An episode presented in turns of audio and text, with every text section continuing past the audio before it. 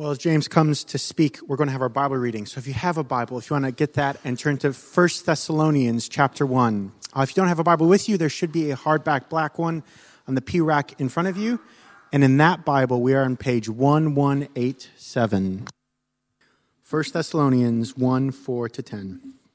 Paul writes these words For we know, brothers, loved by God, that he has chosen you, because our, go- our gospel came to you not only in word, but also in power and in the Holy Spirit and with full conviction. You know what kind of men we proved to be among you for your sake. And you became imitators of us and of the Lord, for you received the word in much affliction with the joy of the Holy Spirit, so that you became an example to all the believers in Macedonia and in Achaia. For not only has the word of the Lord sounded forth from you in Macedonia and Achaia, but your faith in God has gone forth everywhere, so that we need not say anything. For they say themselves report, for they themselves report concerning us the kind of reception we had among you, and how you turned to God from idols to serve the living and the true God, and to wait for his Son from heaven, whom he raised from the dead, Jesus, who delivers us from the wrath to come. Guess what I forgot this morning? Shoes. I was really, really pleased with myself when I walked out the door. When it's a baptism, never forget your towel. I looked in the bag, I haven't got my, my towel. I'm really organized. But now I'm in these this morning, so don't normally wear them, but if we can get by that, that's okay. Great. Okay, will you join us this morning in our uh, second part in our Sunday morning teaching series in the book of First Thessalonians. Last week we saw how Paul celebrates the goodness and grace of God in the lives of those in the church of Thessalonica. But this week, what he's going to do is kind of shift gear in his logic.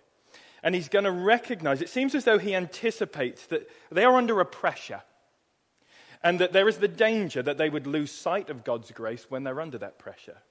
So here's the thing he retells them the story of God's grace. I, I want to pray one more time and ask for God's help as we open his word and understand it and apply it to our lives. So let's pray once more. Lord, we want to thank you for your word. We thank you that it's living and active.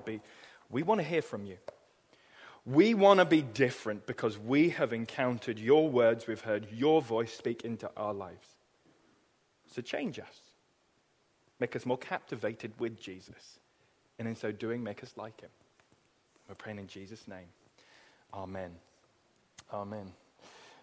Hey, last week we started off with a English sporting hero uh, David Beckham, didn't we? And I'm sorry to say we're going to do something a little bit similar this week, and I'm going to introduce you to perhaps a lesser known English sporting hero. Now, I know sometimes talking about sports switches people off immediately. I don't, want to, I don't want to talk about this, but you'll forgive me. I could talk about sports a lot more than I do, but I restrain myself. So afford me this little space, please.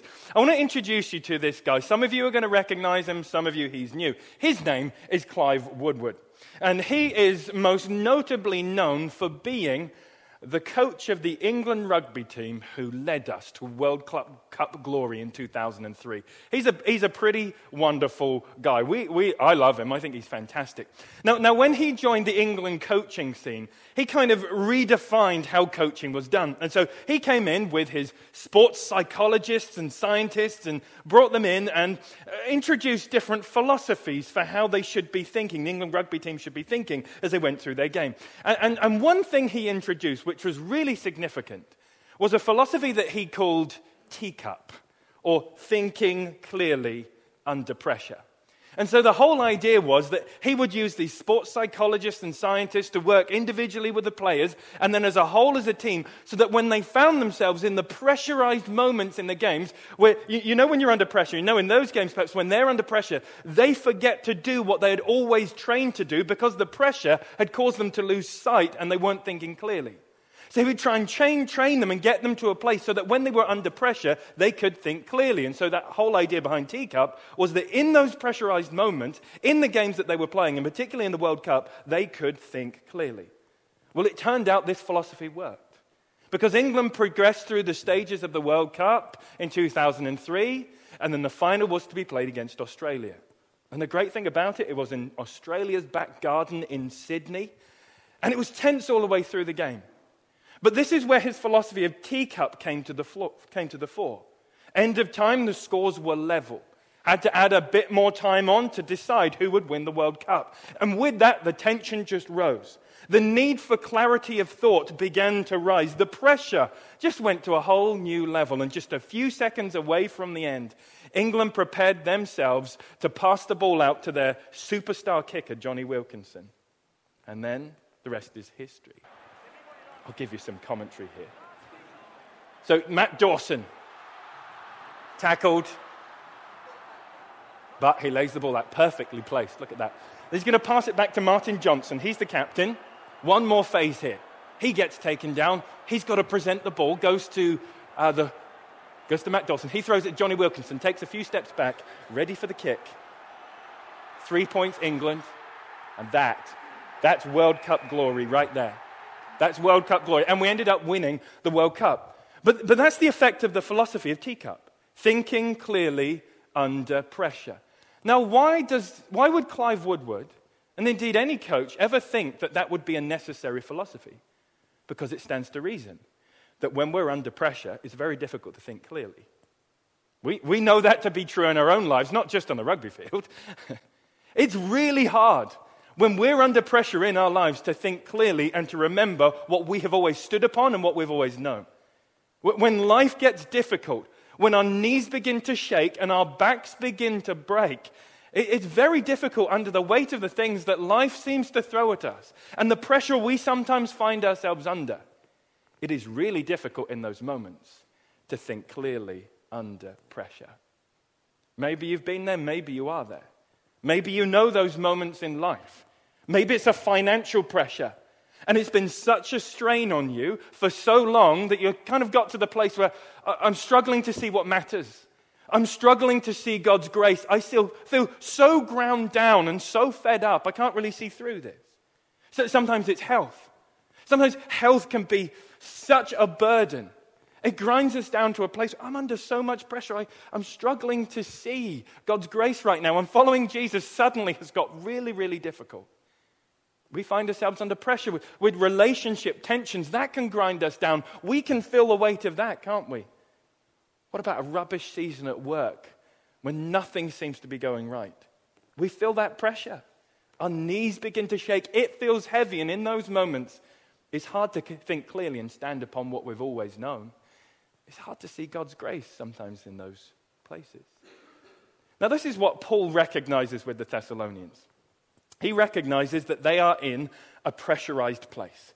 He recognizes that they are feeling the pressure, but he also recognizes the danger that they could lose sight of God's grace. And so, what he does is he wants to remind them about God's grace. He retells them the story of God's grace. Now, now, let's do a little bit of a reminder just to kind of situate ourselves again, very briefly, about what Thessalonians, how this all works, the historical context, and what's it about. So, so remember, Paul's on his second missionary journey. You find that in the middle of the book of Acts. And so Paul pieces together this team made up of him, Silas, and Timothy. And the whole idea is that they're going to go around this kind of northeastern quarter of the Mediterranean world in the Roman Empire, and they're going to tell people about the good news of Jesus Christ. They don't go around with good advice, a good option, a good addition to your life, a nice appendage to everything that, that, that, that you do. No, they're saying there is good news that transforms everything. There is a good news that the Savior has come. His name is Jesus Christ. He's the Lord, He's the King of all, and He has come to change the world and the lives of people through the forgiveness of th- sins and the resurrection that He achieved and the new life on offer for us. That kind of good news to the Middle Eastern world and to every single person in this room this morning. That's the good news that they're proclaiming. So go around the world telling people about Jesus and planting churches. And so what happens in the cities he visits, people come to know Jesus and a church starts. So what they end up doing is they end up going through Greece because of a Macedonian vision, in Philippi. It's a productive, but It, it's a bruising visit, but it turns out quite well in the end. Then they go to Thessalonica. Now, remember in Thessalonica, they tell people about Jesus, people respond, and they receive this wonderful, world changing, life changing news about Jesus. And a church is formed there. But what Paul does over and over again in his life is, is his mission is to go to as many places as possible telling people about Jesus.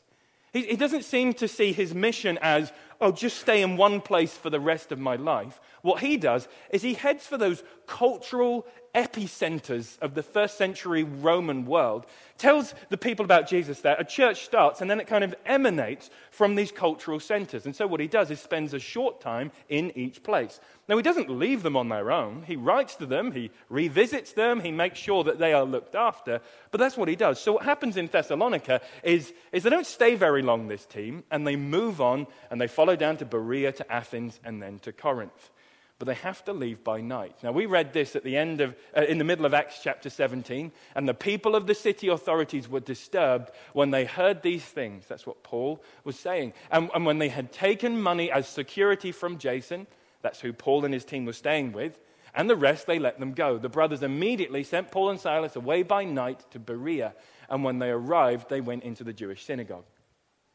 Now, if you have a look at Thessalonians right here, it seems apparent that Paul is responding to some kind of accusation that has been made. Seems to be what's going on here. And it seems as like the accusation that has been made against Paul is that he is a false apostle and therefore his message is false. So he's been discredited. Now, he might have, they might have been, that, that accusation might have been leveled at Paul because they had to leave by night and they didn't stay around very long. So the accusation might have been hey, when things got really testing in this city, those guys went and left. We, we don't know where the accusation is coming from, but he seems to be responding to that. So if you see the beginning of chapter 2 in the first few verses, you'll see Paul defending his ministry. Can you see? I'm not a fake. My ministry is genuine. I'm not about myself, I'm about Jesus. But, but then jump back again to verses 4 down to verse 10. Paul seems to be responding to some kind of an accusation that was made about the fact that, hey, this message isn't even real. This message he brought you, he, he's scarpered, he's gone. He's a false apostle, therefore his message of grace is false. And this is what Paul seems to be responding to in verse 4 down to verse 10 of chapter 1. So you can see the pressure that they're under. It's the hostility for following Jesus. They are following Jesus in a context that doesn't want to hear about him. And then there seems to be some kind of an accusation that's made. So Paul sees that they're under pressure. And he sees the need for them to think clearly under pressure and not lose sight of God's grace. Because he sees it.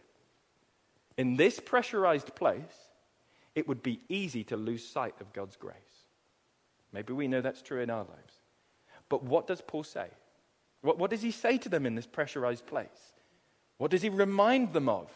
What does he retell them of? Well, we're going to split it up into three parts this morning. And it, it maps out really, really well here.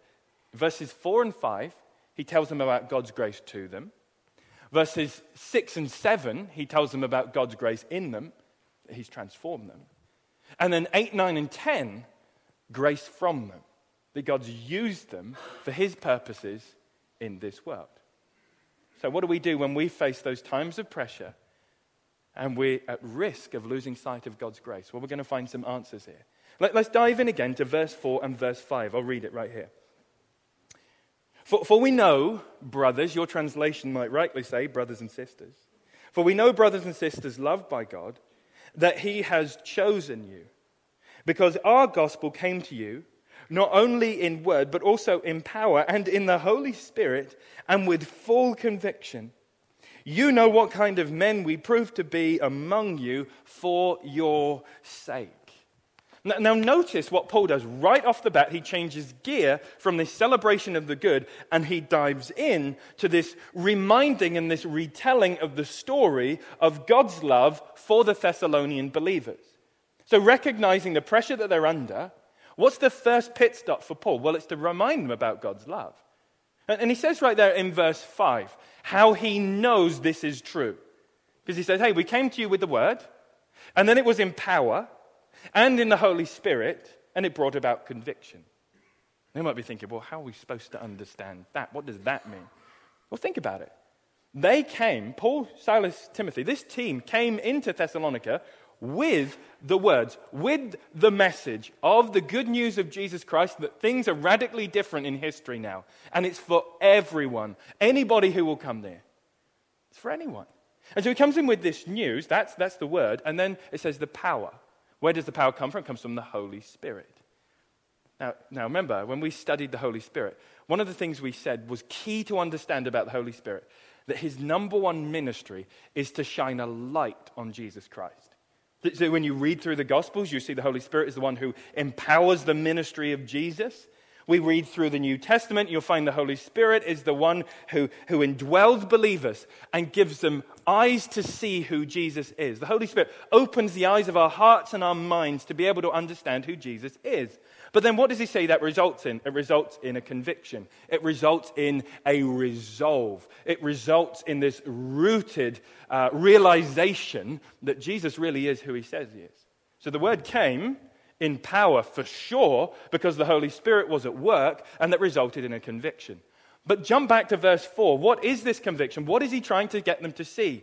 Two key words there. You are loved and you are chosen. You are loved and you are chosen. Now, this is a stabilizing truth for this church. For them to know, and for them to see, and for them to be reminded of the truth that they are loved by God and chosen by Him. Now, think about this. Paul locates an assurance for these Christians in the love of God but it's a love of God that has chosen them. Now, I don't think Paul wants this church to get into a giant theological debate about the doctrine of election and predestination. Though that might be comforting for them for sure, and it is in times of trial. That's a comforting truth to stand on. But that's not what he wants. He wants them to be reminded in their pressure and spellbound by the beauty, uh, the mind blowing fact that their Creator, their God, loves them so much that He sent His Son into the world to forgive them and set them free and give them a new hope. He wants them to see that. But where He locates the assurance, think about this, where He locates that assurance within them of God's love for them is not in how they're doing. Did you notice that? It doesn't, it doesn't go in and say, look, you know God loves you because today you're feeling full of faith. Oh, he doesn't say that. He doesn't say, you know God loves you because you've been really good the last couple of weeks. Where does he locate their assurance? He locates their assurance in the fact that God's heart is set upon them. Think about it. The assurance for the Christian is not based upon whether or not our hearts are set upon Him on any given day. The basis for a Christian's assurance is grounded on the fact that God's heart is set upon us. Think about that. Isn't that a transforming truth for us to know? Look, if, if we went around saying God's love for us is based upon however strong in our faith we feel on that day, our faith and our assurance of God's love for us will ebb and flow all the time. We can go into one meeting thinking God loves us. Bad meeting, oh no, I'm feeling, no, I'm feeling rubbish right now. How, does God really, where, where is He right now? We ebb and flow. I ebb and flow. If I'm to ground my understanding of God's love for me on how I'm doing, it's not going to be fun for me. I'm going to find no assurance. But if I'm, if I'm in a place where I say, look, God's love for me is grounded upon His love and that His heart is set upon me in the person of Jesus, I have a security. I have assurance. I have a stability, an unshakability that I can't find anywhere else. Maybe that's true in your life too. That you find yourself grounding your assurance on how you're doing and you feel shaky, shakeable. But if our assurance is grounded on His love, but that's exactly what Paul is doing. Assurance is grounded, what? God's love. He's chosen you. And in their pressure that they're in, what does He do? He reminds them of the fact that God loves them. That in Jesus Christ, God has set His heart upon us. And that's a spell binding truth for us. So, the first point grace to them that God loves them. This, this utterly changes our life when we get it. This, this utterly changes our lives when, when we decide to open our hands and receive this truth. Now, I often say it to you. I know, because I know it's true in my own life too, that our biggest struggle in our Christian lives is not necessarily our discipline. That could probably use some work. I speak for myself there. And I think our biggest struggle in our Christian lives isn't, isn't necessarily our focus and our devotion and our lack of distraction and busyness. Yes, that's an issue. Yes, we need to work on it. But I think our biggest struggle and our biggest issue in our Christian life, our biggest barrier, is that we struggle to believe that there is indeed a God, our Creator, who loves us, that has a love so expansive, so deep, and so wide, and so high, and reaches so far into our lives. That's what we struggle to believe. If only we could open our hands and begin to receive that truth that God loves us, because we know when it does. When we begin to receive that, experience it, and know it, it has a stabilizing effect on our lives. And what does Paul want for the Thessalonians under pressure? He wants them to know that assurance. He wants that stability in the pressure to know that. Now, we're, we're always fighting against things going on in our lives and things that happen in our lives in order to receive that. Some, some of us have been told over and over and over again that we are not of worth, that we're not really valuable, and that we're not really, we can't really be loved. I mean, some people grow up being told that message either, either really, really clearly or, or implicitly. And, and so we can grow up and reach adulthood with the mindset that says, I don't really know that it's possible for someone to fully love me. And so, so what we have is closed hands. And so that makes that truth of God's love for us quite a difficult thing to receive. But what we need to do, yes, sometimes it hurts, is to open our wounded hands sometimes and to begin to receive God's love for us. And when we begin to stand in that truth, it will have the stabilizing effect that Paul wants to see in the lives of the Thessalonians. But then again, we also live in a world that has a really messed up idea of value and of love of someone. someone.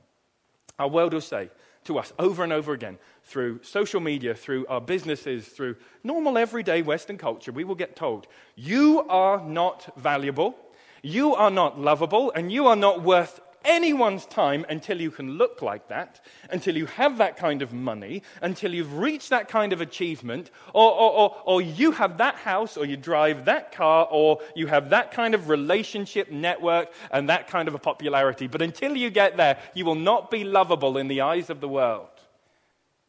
But the wonderful freeing truth about this God loves them. God's chosen them, is that it isn't based on the same things that the world grades us with. This is a kind of love that doesn't have those conditions.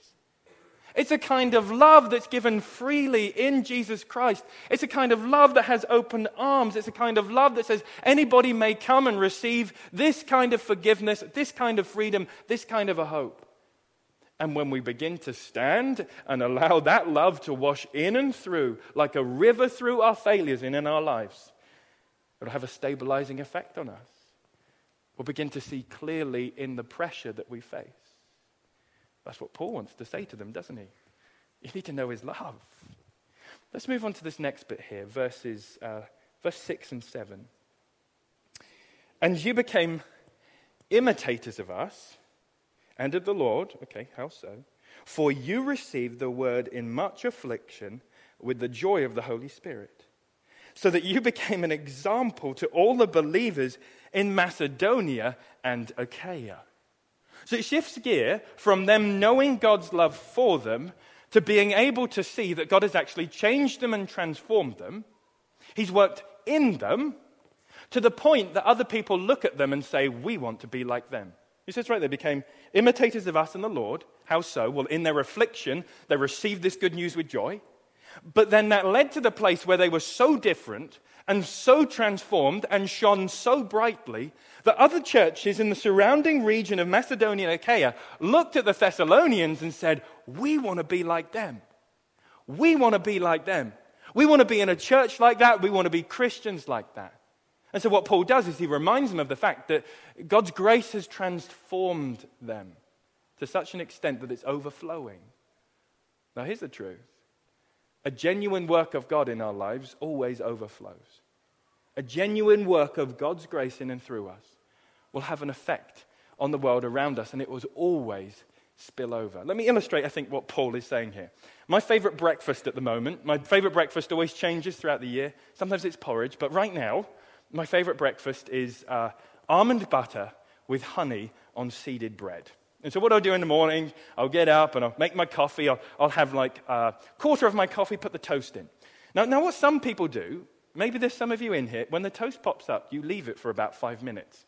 Bad idea. Bad idea. No, it's cold. I, I, need it. I need it piping hot. So as soon as I hear the toaster go, I'm in the kitchen, plates ready, almond butter's open, honey's at the ready. And so, so I'll go in there, put the seeded bread down, and there's all kinds of different seeds in it. It's great. And then put a really thick layer of almond butter on this toast because it's it's hot toast, so it's going to seep in. But I also still need a layer on the top. So I'll put lots of it on. And because the toast is hot, I'll get this kind of sheen on the top of the almond butter.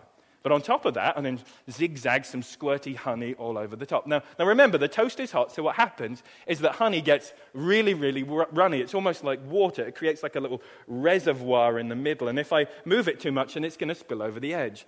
And the first few, ta- first few times I've had this breakfast, I get honey everywhere. I can't stop it. I'm so, so i am um, I'm sitting at the table. Uh, it's all over my hands. It's up my arms. How is this happening? It's on the t-shirt that I've just put on. It's all over the table. Now, this week I said to myself, look, I'm fed up with getting messy at breakfast. I'm fed up with having to go back upstairs and change my t shirt. What I'm going to do is be really careful with this because I know it's going to go everywhere. So, so I kind of uh, create, made, my, made my breakfast and just kind of ate it over the sink. I thought to myself, it's, I've, I've won. I've won. It's not going to go anywhere. I've just had to drink some of the honey off my toast, and I was really pleased with myself. Pick my bag up. I'm ready to go to work. I sit down in the car. I go to turn, look down at my trousers. There's honey on my trousers.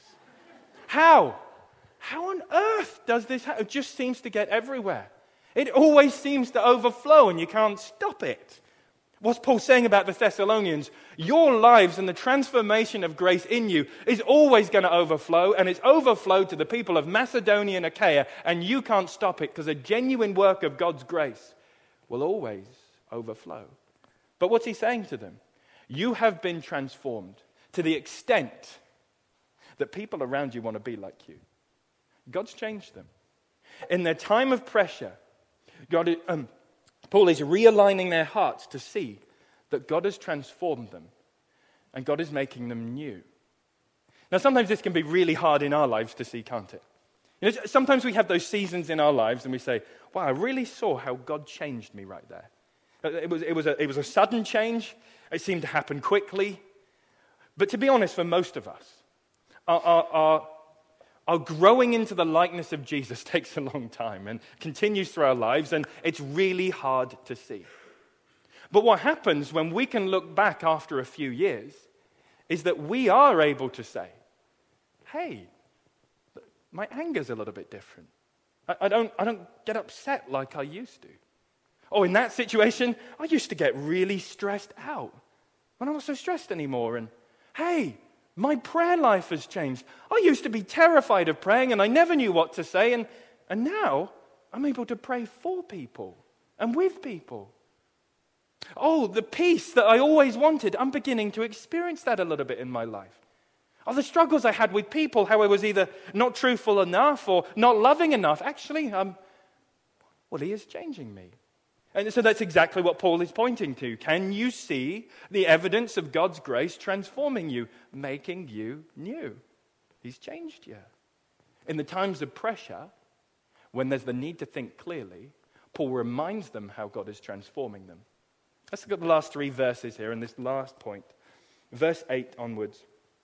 For not only has the word of the Lord sounded forth from you in Macedonia and Achaia, but your faith in God has gone forth everywhere, so that we need not say anything. For they themselves report concerning us that the kind of reception we had among you and how you turned to God from idols. Remember, idols can't speak, idols are dead, idols are pseudo gods that have no power. What does he say? You turn from idols to serve the living and true God, the one who is alive and to wait for his Son from heaven, whom he raised from the dead, Jesus, who delivers us from the wrath to come. So you see what Paul is saying there. Not, not only has God's grace come to you, not only has God's grace worked in you to the point that you can be an example, God's grace has come from you, and therefore people's lives look different because the word of this grace has come through you. Now, he talks about this sounding forth. It's the same word used in Greek writing to describe how a trumpet sounds or how a peal of thunder goes out across the land. The, the, the, the gospel, it's not just transformed you, it's worked in and through you. It's, it's changed you to the point where you are now transforming other people's lives. Other people's lives look different because there's grace in you. People have heard about Jesus because of you. You played a role in the purposes of God in this world and for his kingdom. So, what Paul is saying, and he's retelling to them, God has used them. So, so let's take a step back and try and connect the dots here. Paul seems to recognize, there's evident there's an accusation, and he sees they're under pressure. That, that's obvious. And he seems to anticipate this danger. Whether that danger's real or not, hard to say. But he recognizes the danger that they might lose sight of God's grace. So, what does he do when they are in a pressurized place? Answer He retells them the stories of God's grace. I'll say that again because that's really important. What does he do when they're in the pressurized place? He retells them the stories of God's grace in them, God's grace to them, and God's grace from them. So, what do we do when we find ourselves in those pressurized places? What do we do when we're in a place where we say, following Jesus is really hard right now? The kind of pressure I'm under has ground me down. I'm finding it really difficult to see straight and to see through this fog that has descended on my life. I'm under a kind of pressure that's causing me to not see clearly. What do you do in those times? Answer You retell the story of God's grace to you, God's grace in you, and God's grace from you and God's grace through you. Now, you might be sitting there this morning thinking, well, well that's good. I mean, I'm, I'm, i see what Paul is saying. I mean, I know what it's like to be under pressure. But when I'm under pressure, do I really need to look back to the past?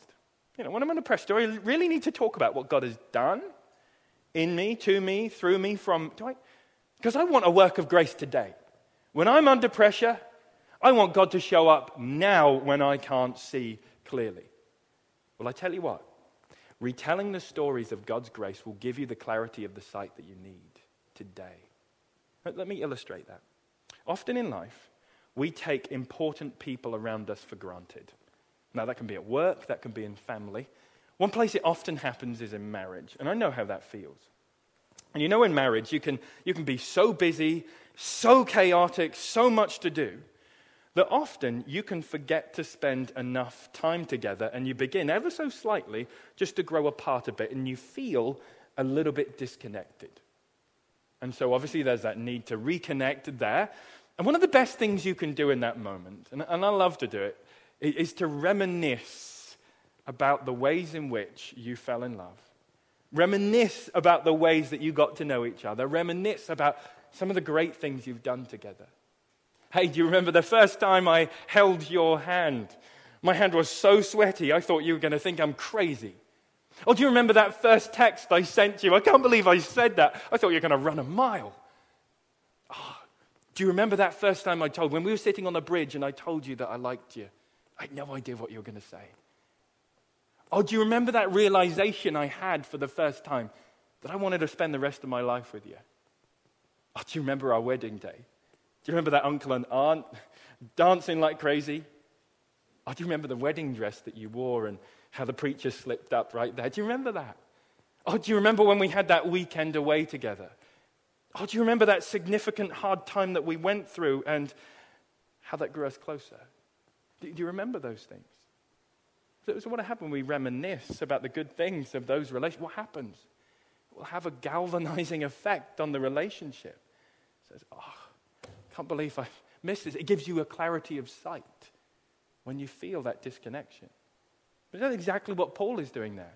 That this reminding, that this retelling, that this, this story of God's grace to them, in them, and through them would, would have this effect on their faith that just enables them to see in the times of pressure. Well, that's what we need to remember, don't we? In pressurized places, it's easy to lose sight of God's grace. In those times, retell the stories of God's grace to you, God's grace in you, and God's grace through you. Do that for you. Proclaim those stories, retell those stories in your own life. Retell the story of God's love for you and how wide and how far the love of God in Jesus Christ goes for you that He loves you and He's chosen you. We tell the stories of God's grace in you and how He's been transforming you in your Christian walk, as messy as it's been. He's at work. And retell the stories of God's grace through you, how in the small and the big ways He's used you in this church, for the people around you. And then if you see someone else going through that kind of a pressure, because there will be people today struggling to see God's grace, if you know them, if they're in your community group, they're on the team you serve with, you're friends with them, here's what you do you retell the stories of God's grace to them. Because retelling the stories of God's grace then gives a power and assurance for today and for tomorrow. Retell the stories of God's grace. Because we know in pressure it's easy to lose sight. So we retell those stories. Okay, let's pray together and then we get to sing our last song together. Lord, we want to thank you for your grace. We want to thank you that you have never left us, that your faithfulness rings true in our lives, even when it's hard to see. We know it's hard to think clearly under pressure. We know it's easy to come to a place where we're saying, a Christian today. It's hard to follow Jesus when we're losing sight. But Lord, we pray you'd help us to see clearly. Help us to retell the stories of your grace to us. And we're praying in Jesus' name. Amen.